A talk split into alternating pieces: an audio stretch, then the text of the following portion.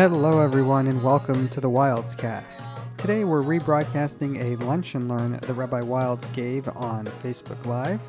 We're starting the week of transition from Holocaust Remembrance Day to Israel Independence Day. So, without any further ado, here's Rabbi Wildes.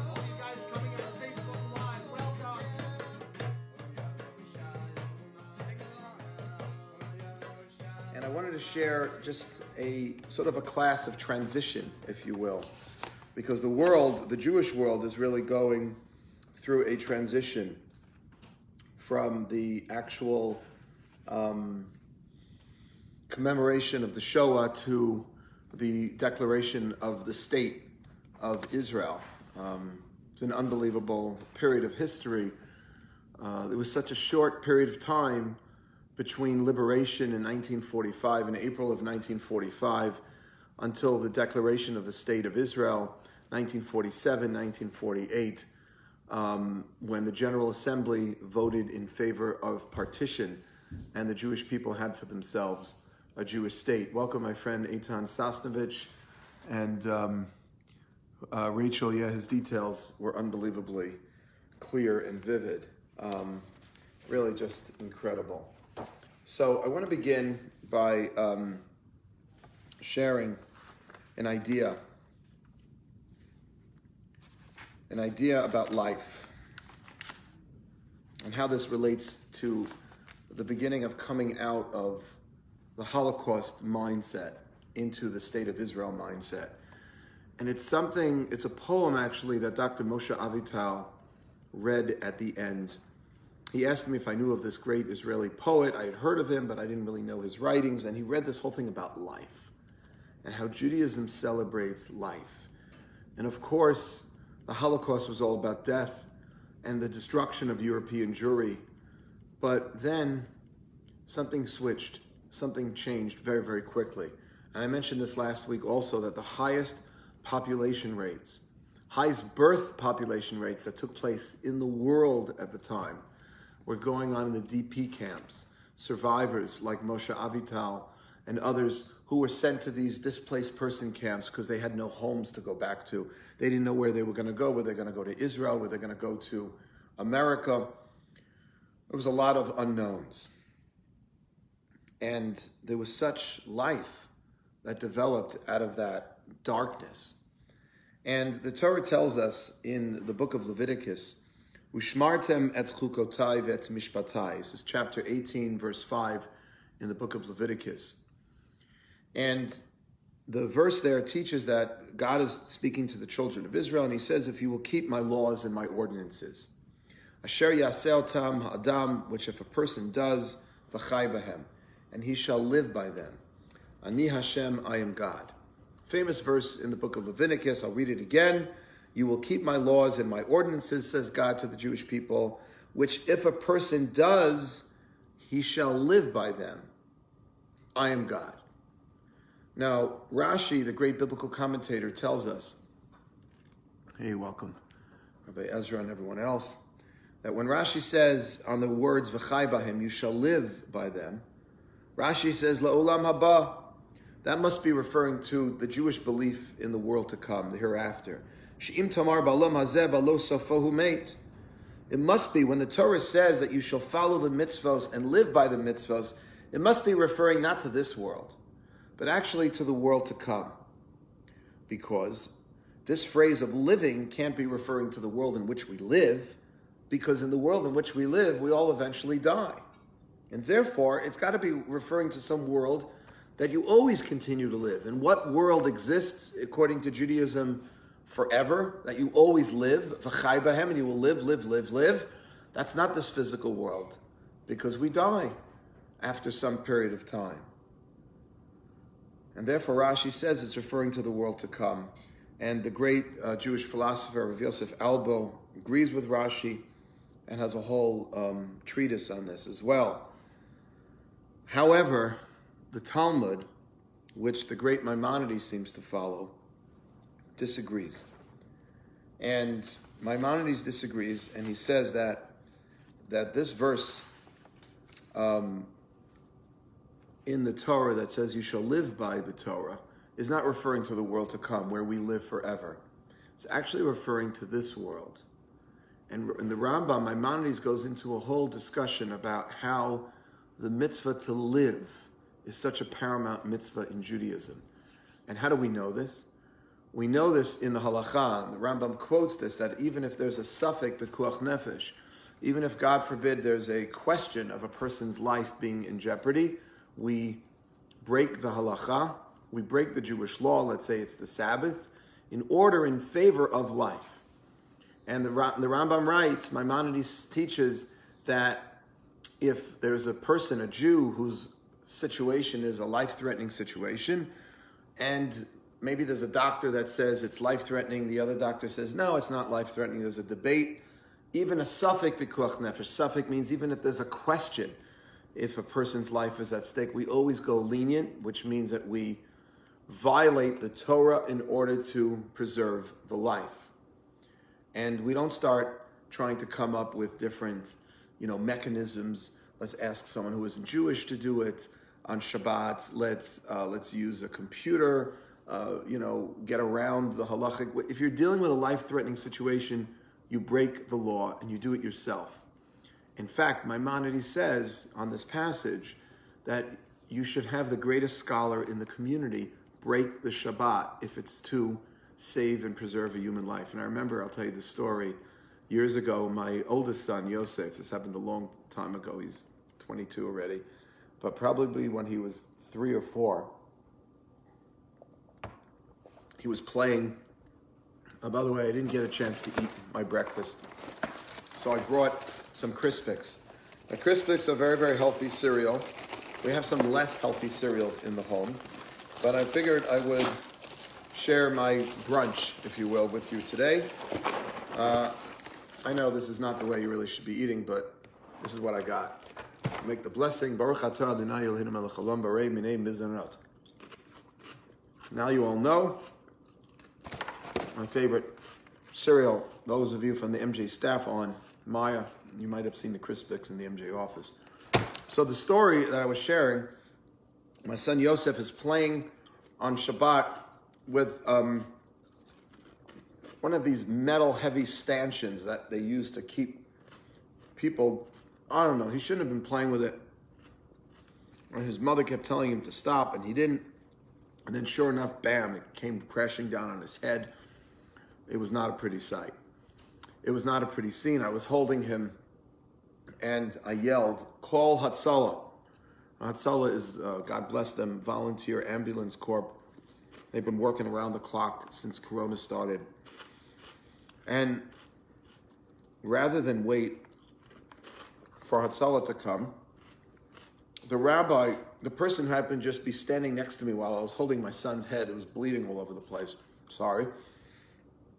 And Rabbi Schachter, who's the rabbi of the Jewish Center, my teacher and mentor, was standing right there.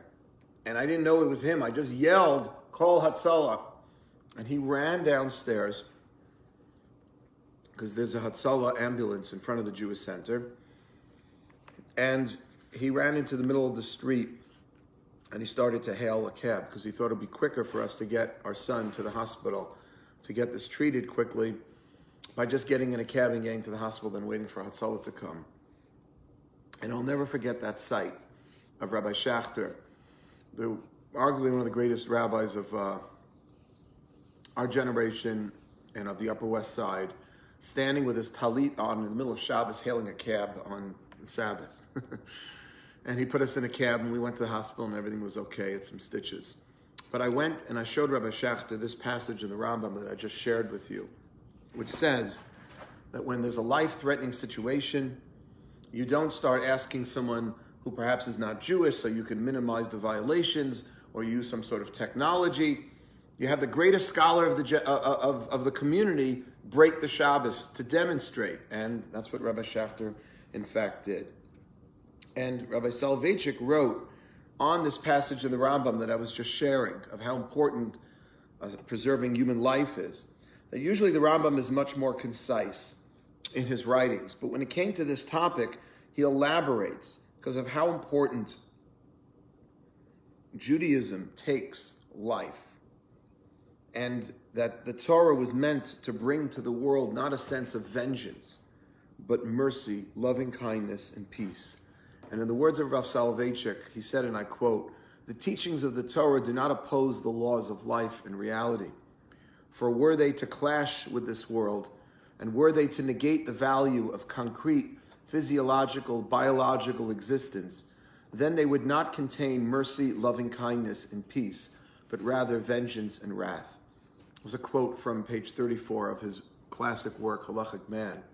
And that's why a posek, a halachic decisor, may render a lenient position even if there's just a possibility of danger, because the Torah was made for us to use to elevate the world, not to negate it. And it all comes from those two words in the verse that I began my discussion with you today. You shall live by them, by the words of the Torah. And the Talmud interprets, v'lo shiamut. And not that you should die by them, which is why Rav Chaim, excuse me, Rav Soloveitchik, the same rabbi, quoted his grandfather, Rav Chaim Soloveitchik, who disagreed with the view that on Yom Kippur, a dangerously ill person could eat, but should eat less than a certain amount. Right? Let's say you have to break your fast on Yom Kippur because you're not feeling well. So there's a debate as to whether or not you should just eat regularly, as though it wasn't a fast day, or you should eat, but eat in small amounts so it doesn't constitute what is technically halachically required as eating. And he would instruct people in a position where they had to break the fast because for medical reasons, he would say, just eat regularly. Don't start measuring and not to eat too much, just eat regularly. Why? Because um, he had this tradition. And he gave this tradition over to his son, Rav Moshe Soloveitchik, who was Rabbi Joseph B. Soloveitchik's father, who, when he was about to become a rabbi in a town near Kovno, the same Rav Chaim took his son, Rav Moshe, and commanded him to follow his view on this issue. And he said it's an absolute halachic truth because he understood and he was following the position of Maimonides, the Rambam, that the phrase in the Torah, v'chai bahem, that you shall live by the laws of the Torah, means that the laws of the Torah were meant to be lived by to sanctify our lives right here and right now, and not like Rashi, that it's talking about the world to come. The ideal of a halachically minded person, a person who's trying to apply the laws and rules and traditions of the Torah to our everyday lives, he calls that person a halachic man, halachic person. The ideal of a halachic man is to redeem this life, this world. The focus of Torah is not on the afterlife. The focus of Torah is not on the Messiah. The focus of Torah is not on resurrection. Those are important parts of our Judaism. We believe in the messianic redemption. We believe in the afterlife. We believe in the resurrection, but it's not our focus. It happens to be more of a focus of other religions. Um, but it's interesting because there's almost no literature in Tanakh and in the Bible that directly speaks to these issues. There are verses from where the, the sages learned the belief in the world to come, that after we die, we go to this other spiritual place and then when the Mashiach comes, it will redeem the world, and when the Messiah comes, there'll be this resurrection of the dead. We believe in all that stuff. But it's not the focus of Judaism. The focus of Torah Judaism is to elevate your life in the here and in the now. The task, says Rabbi Soloveitchik, of the religious individual is bound up with the performance of mitzvot, the commandments. And this performance of these mitzvot are really confined to this world, to what he says is physical, concrete reality, to clamorous, tumultuous life, pulsating with exuberance and strength. Therefore, holiness need keep itself far away from death. In fact, the priest, the Nazarite, and the temple court, holy offerings are removed as if by an iron wall from the realm of death. What do we know about a Kohen? A priest is not permitted to come into the contact of, of a corpse. And we know that a Nazir, someone who takes on added religious restrictions, also is not permitted to come into contact with a dead corpse because we are trying to focus the person even more on life and away from death. And that's why the focus of halacha, of Jewish tradition, is how we treat each other. Civil law, torts, property. I get into a property line dispute, dispute with my neighbor. Contracts, the way we eat, the way we drink. I want to thank my dear friend Stephen Fink. Thank you for your chizuk, my friend. I really appreciate that. We make blessings over the food that we eat, right? And we, we observe the laws of kashrut. We engage, when we get married, um, the laws of sexuality, of marriage and divorce. I'm going to be performing actually a wedding, please God, tomorrow. One of our own MJE participants is getting married. We're doing a very tiny wedding, just a few people. I want to wish a, mar- uh, a mazel tov to Taryn Tanzer. And all of these traditions and laws about marriage and sexuality. And on Passover, we refrain from eating the chametz, and we eat matzah, and on Rosh Hashanah we blow the shofar, and on Sukkot we shake the lulav, and every day we say the Shema, and we pray, and we observe Shabbat. These are all things that we do with our organs, with our bodies. These are things that we do in the physical world. That's v'chai b'hem, that's living by the Torah, in the here and in the now. Now, why am I talking about this when I told you I'm going to start transitioning to Israel? What does any of this have to do with Israel? It has everything to do with Israel because if you were listening to what Moshe, uh, Moshe Avital, who survived six concentration camps and then went on to help build and create the state of Israel, he said that Judaism is all about life. And that's what changed with the creation of the state of Israel. Because before the Jewish state, our liberty and our freedom in Europe was dependent on the whims of other people. It was dependent on the governments who ruled over our grandparents and our great grandparents, who had no power to shape their own destiny. And if you got lucky to live in a country that was good to the Jews, great. But then they turned. You have no control over your own destiny when you're putting your fate in someone else's hands. With Jewish statehood came independence. And with independence comes dignity because now you can charter your own path. Living in someone else's country means that if the government is favorably disposed to you, then all is good. And by the way, we should express tremendous hakaras hatov, tremendous gratitude that the government of the country of the United States of America, generally speaking, big exception for what happened during the Second World War. Those of you who uh, were participating in my class discussion yesterday, the U.S. diplomatic response to Kristallnacht, and we, we saw that even in a great country like the United States, which turned a blind eye to the hundreds of thousands of Jewish refugees that wanted to come to the United States, but the incredibly overly restrictive quota system kept our, our ancestors, our grandparents out. Living in someone else's country, even the best country in the world, means that you are dependent on how the government relates to you. And it could be one thing one day and another thing another day. I don't know if I shared this, but maybe I did last week. It was difficult. My grandmother of blessed memory, my mother's mother, um, Hilda Schoenwalter, I loved her very much. She was from Germany. And I used to try to squeeze her for information. She was a, very verbose woman. She was a very special lady but she didn't really speak so much about her experiences in Germany. And she came to the United States, um, thank God, and had a lot of gratitude to this to America for receiving her so favorably and building up her life and her family and their business. But she could never say anything bad about the German people. She never did say anything bad about the German people. And for a very simple reason she couldn't believe that the German people hated her. She said that the Nazis, the brown shirts, she used to say, it was like the Hitler Youth, and of course Hitler, and the whole Nazi party, she despised. But the German people, it was too difficult for her to believe that the German people despised the Jew or could turn against her because she was such a part of German society for so long. Her family lived in Germany for centuries. My grandmother and the man she married, my grandfather, uh, Max, who I'm named after. And um, this has been a reoccurring theme in Jewish history that we are dependent on other people. And if the people you're dependent on are good to you, then all is good. And that's one of the things we daven for every Shabbos. When we make the blessing, there's a mitzvah to daven for the security and the safety of the government of the country in which you live. And we daven every Shabbos, and we recognize the great liberties and freedoms that we as American Jews are blessed with in this amazing country.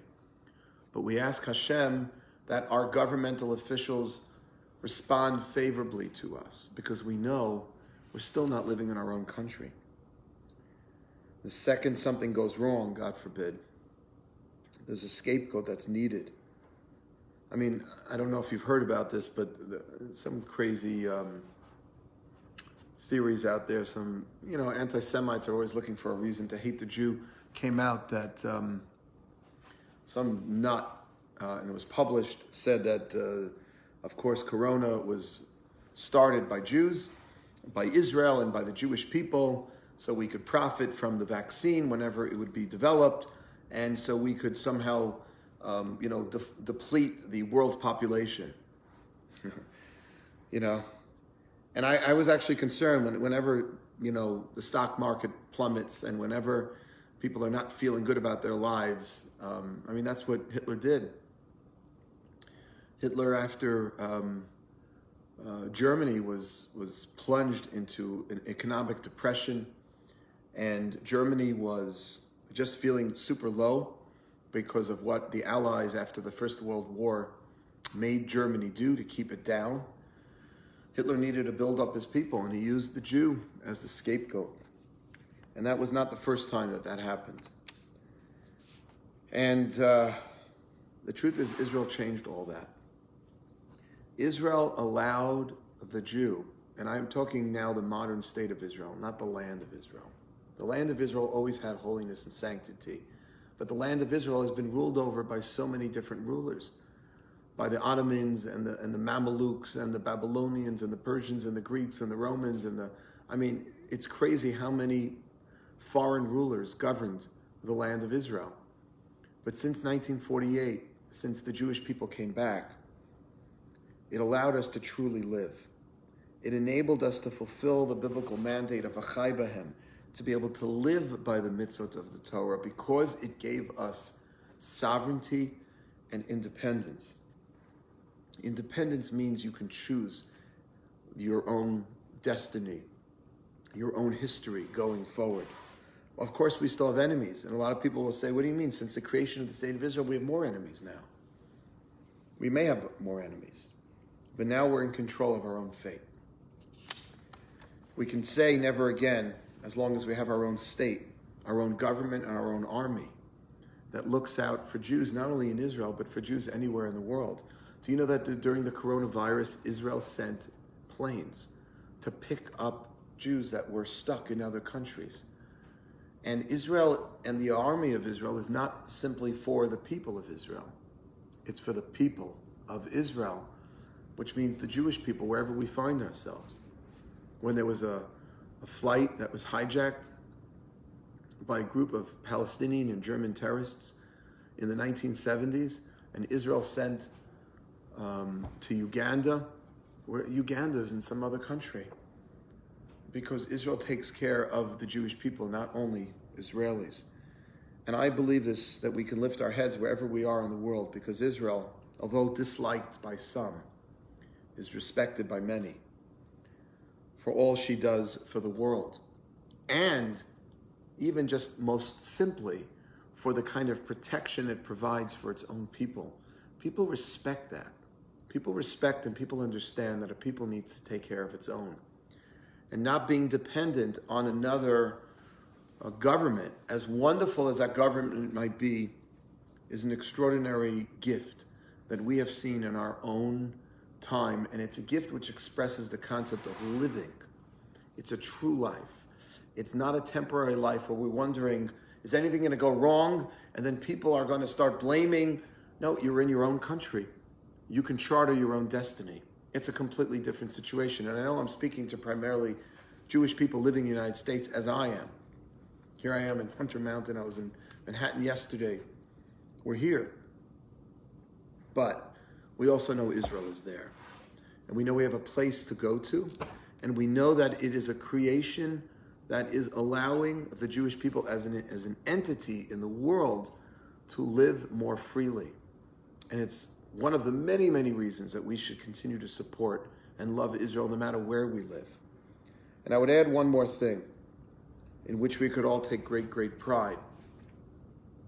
Israel doesn't only give life and dignity to its own people, Israel provides that kind of dignity to all in need. Israel is consistently one of the first countries to send in disaster relief teams to affected countries all over the world. Listen to these countries that Israel has helped. Uh, after um, earthquakes, tornadoes, and the like Mexico, Armenia, Turkey, El Salvador, India, Peru, Indonesia, Rwanda, Sri Lanka, Haiti. And not too long ago, when Israel dispatched 150 medical personnel to treat the hundreds of earthquake victims. I mean, there were thousands, obviously, but Israel treated at least hundreds of earthquake victims in Haiti, carried out 85 surgeries. When the team of medical professionals came back to Israel after being in Haiti and helping them, Prime Minister Benjamin Netanyahu who personally greeted them at the airport. And he said to them the following, and I quote, You helped 1,600 wounded people and brought a new life with at least, excuse me, brought new life with at least eight births.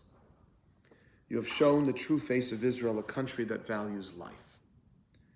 And you think about how incredible that is. A country that is so beset by its own by terrorism and by enemies on all of its sides, is somehow a leading innovator in virtually all forms of technology, making an impact on the world way beyond its numbers. And I think it all comes down to this very important Jewish teaching. Where does it come from? That we focus so much on life. And, I, and, and I'd like to think that even if uh, leaders or certain leaders in Israel are not necessarily religiously inspired, but that they are students. I know that Netanyahu himself, his father was a great scholar of Jewish history, that we are students of, of our Torah and of our value system, and our values are all about life. That's why the Holocaust was so devastating, not only because it destroyed so many Jewish lives, but because it struck a blow to what Judaism is all about, which is life. But we did not let even the Shoah turn us off for life. We did not let that happen because you can have survivors who come out of the Shoah, like Moshe Avital, speaking about the value of life. And when I asked him, Is there anything else you want to share? he pulls out a poem that's written about life. And maybe someone who saw so much death has learned to appreciate life even that much more. But he understands he's a religious personality, he's an educator. He wrote 17 books about Judaism, many of them about Tanakh, about Hebrew scripture, and he understands the fundamental importance of human life over virtually everything else. And that is something we're thinking about during this corona period. I just want to look at some of the notes and comments that people have been making. Um, Amy said that Israel aid helped Puerto Rico, very nice, after Hurricane Maria, and remained there for months after. I mean, this stuff, you know, unfortunately is not what gets a lot of publicity. You know, Israel will get into the news a lot faster when there's some other controversial thing, but Israel does so much good. And where does it come from? I mean, Golda Meir had this thing about Africa. If you study any of the great um, uh, Israel's um, Prime Minister, Golda Meir, and she very much uh, believed in helping and lending a helping hand and having a relationship between uh, Israel and African countries. I, I, was just in Israel last summer and we went to uh, Save a Heart, excuse me, Save a Child. Oh my God, what an unbelievable organization in Israel. Brings children primarily from African countries, but also from parts of the Palestinian areas, children that have. Um, that are in need of life saving heart surgeries that is not available in some countries of the world. Israel, on its own dime, flies these individuals, these children in with one caretaker performs the surgery, rehabilitates them, and sends them back home. And you just can't believe it until you're there. So, Save a Child's Heart. I'm just telling you, look it up. It's such a beautiful organization to support and to check out next time you're in Israel. We brought our MJE group there a number of times. And we go there just to spend time with the families, with the children who are either being prepped for surgery or already have had their life saving surgery. And who does this? And, and to take just random children, people from a completely different part of the world, another continent, another race, another ethnicity, that no one even speaks the same language. I went there with my bongo, and Penny was playing the guitar, and music's the international language. You just started playing music and singing and dancing with these kids. And what a Kiddush Hashem, what a sanctification of God's name. But it's not just because we're do gooders, it's because we have this verse in the Torah, V'chai Bahem, this verse that teaches us we're supposed to be living by the mitzvot, and that the whole Torah is there essentially to promote life and make life better and greater. And I would argue that that's what ultimately creates the greatest world to come and the hereafter. And that's what brings the Messiah and the resurrection of the dead and all those other things. It's not like they're unrelated. Do you believe in the here or do you believe in the hereafter? We believe in the here, but if you do the here, like this world, you do it right, that's what brings you to the hereafter. That's what enables us basically to have another life after this physical life. If we've spent the physical life inspired through the Torah and mitzvot, which enable us to live in the best possible way as givers and as chartering our own destiny, like the state of Israel has enabled us to do, then things like the Messiah and things like the world to come, all of those eschatological, very religious kind of otherworldly kinds of situations, they will come about because of the way we're living here and the way we're living now. And I thought that was one transition from the Holocaust to Israel is to focus on that idea of, of life. And what I'm going to do over the next few, um, hang on one second. What I'm going to do over the next couple of days is get into some of the history of the creation of the state and also speak about the miracles. Um, and uh, next Monday night, also, I'll be teaching a class on the miracles of Israel, which is going to be a little different than what I'm doing during the lunch and learn.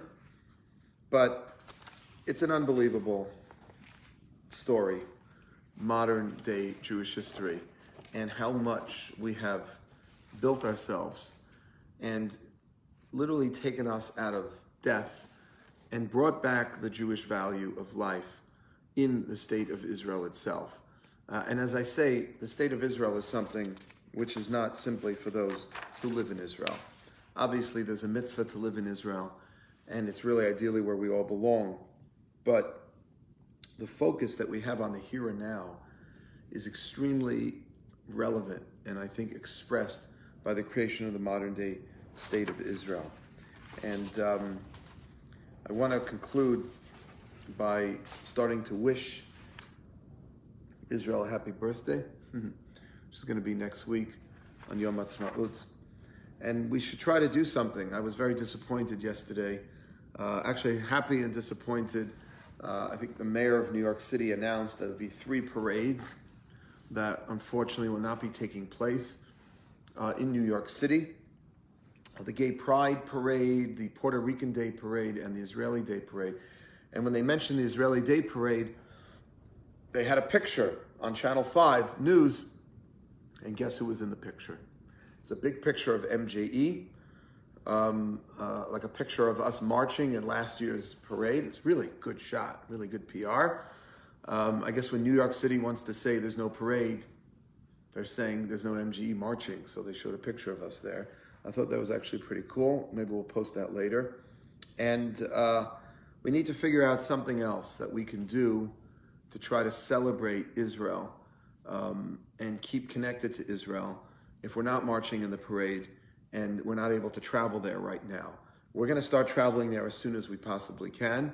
Um, we're trying to figure out if we're going this summer to Israel or not. Uh, we have to follow all the rules and the laws. And I want to end with this as well.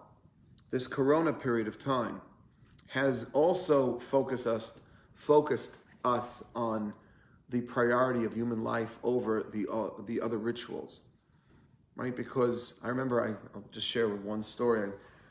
I, I've been calling a number of great rabbis for guidance and help. I'm doing this wedding tomorrow. How do you do a wedding? I'm doing actually a wedding without a minyan. Usually you need a minyan for a wedding, but there are opinions to rely on because we're not permitted to gather in, in big numbers. It's just going to be a few people at the wedding. Oh yeah, Tuesday night, Yom Ha'atzmaut's program on Tuesday night with Rabbi Avi, special guest musician Hoodie Kowalski as well. It's going to be beautiful. Uh, so please join us on Yom Ha'atzmaut Tuesday night online with Rabbi Avi. So it's a um, it's a testament to Jewish tradition and the value we place on life by the way the halachic community is dealing with Corona. When I called Rav Schachter Rabbi Herschel Schachter, who's one of the great leading halachic disciples today of Rabbi Soloveitchik and one of the greatest leading halachic uh, posek, we call him, and asked him about what to do about people being alone on Passover and what things we could do, what things we can't do in terms of electricity and Zoom and all these things. When I mentioned to him, you know, that uh, we could use the Zoom for people that are alone, um, you know, because we had the rabbi from LA for whom it was not the holiday yet being zoomed in. And as long as for the people that it is the holiday, as long as you put the Zoom on before, he said that was all okay. But when I said, but he said, if there are people who are in a worse situation, God forbid, depressed and are alone, right, then you call them up and you go over there on Shabbat, you do whatever you have to do to make sure that they're safe. Because if there's a concern about physical safety, then you don't start playing around with Zoom and other kinds of, you know, modalities or, or non-Jewish people who, who don't have to observe the Shabbat. You do it yourself. Going back to the way I began our discussion, you actually find the greatest rabbi, and that person breaks the Sabbath in order to demonstrate the primacy of human life over the mitzvot. And that really is not because over the mitzvot, because that's the purpose of the mitzvot. The purpose of the mitzvot is to promote life. And that, I think, is one link. Our first step, putting our little toe into Israel and what Israel means. Because Israel promotes life. Israel's all about life.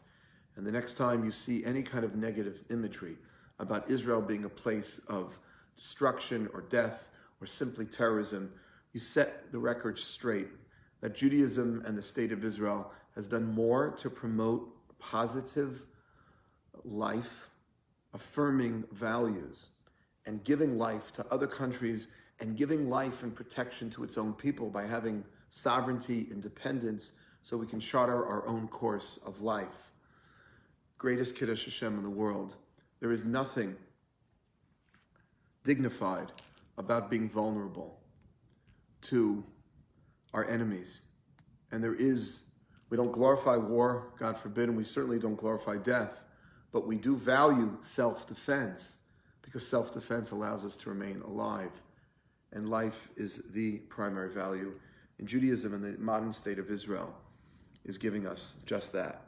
I thank you guys for listening today. We're going to continue uh, tomorrow. I'm going to get a little more specific uh, into some more of the history and also give you some of the theology and philosophy uh, as we get closer about Zionism, religious Zionism, and uh, the state of Israel. And we're going to talk a lot about the miracles and just amazing stuff that um, as we get closer to Yom Ha'atzmaut. Have a great, great day. We'll see you guys back here tomorrow, lunch and learn at 1230. And um, I'm trying to think what else I should be promoting. It is Wednesday. Oh, anybody's interested in coming to my uh, next level class tonight. Uh, it should be in the email, the Zoom uh, to go into the next level class, and then the Zoom information. And Friday, of course, we're going to be doing Kabbalat Shabbat. Uh, by the way, we're going to be starting it at 6.30. We're going to be starting it at 6.30 because Shabbat is getting a little later now. So Kabbalat Shabbat will be at 6.30 and I will get you the time for Havdalah after Shabbat. Last week was 8.30. We're to probably make it like 8.35 or even 8.40. Um, I'll get back to you about that, but it's going to be around 8.35, 8.40 for uh, Havdalah Saturday night and 6.30 for Kabbalat Shabbat. Have an awesome day, everyone. Thank you for participating. Stay healthy, work out today, and remember, don't let a day go by without calling someone who could really use your to hear your voice. Tell them how much you're thinking about them, how much you love them. If it's an older person who might be feeling a little precarious in this, vulnerable in this time, tell them you're here for them, and uh, make sure that the day does not go by without doing something important for someone else. Have an awesome day, everyone.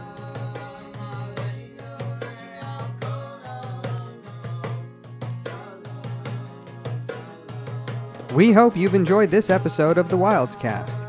Subscribe to our show on Spotify, Apple Podcasts, Google Play, or your favorite podcast app. If you haven't already, please leave us a review on the Apple Podcast Store. It only takes a minute, and when you do, it helps others discover the show. For more information about the Manhattan Jewish Experience, visit our website at jewishexperience.org or follow us on Facebook, Twitter, and Instagram. Thanks again for joining us today.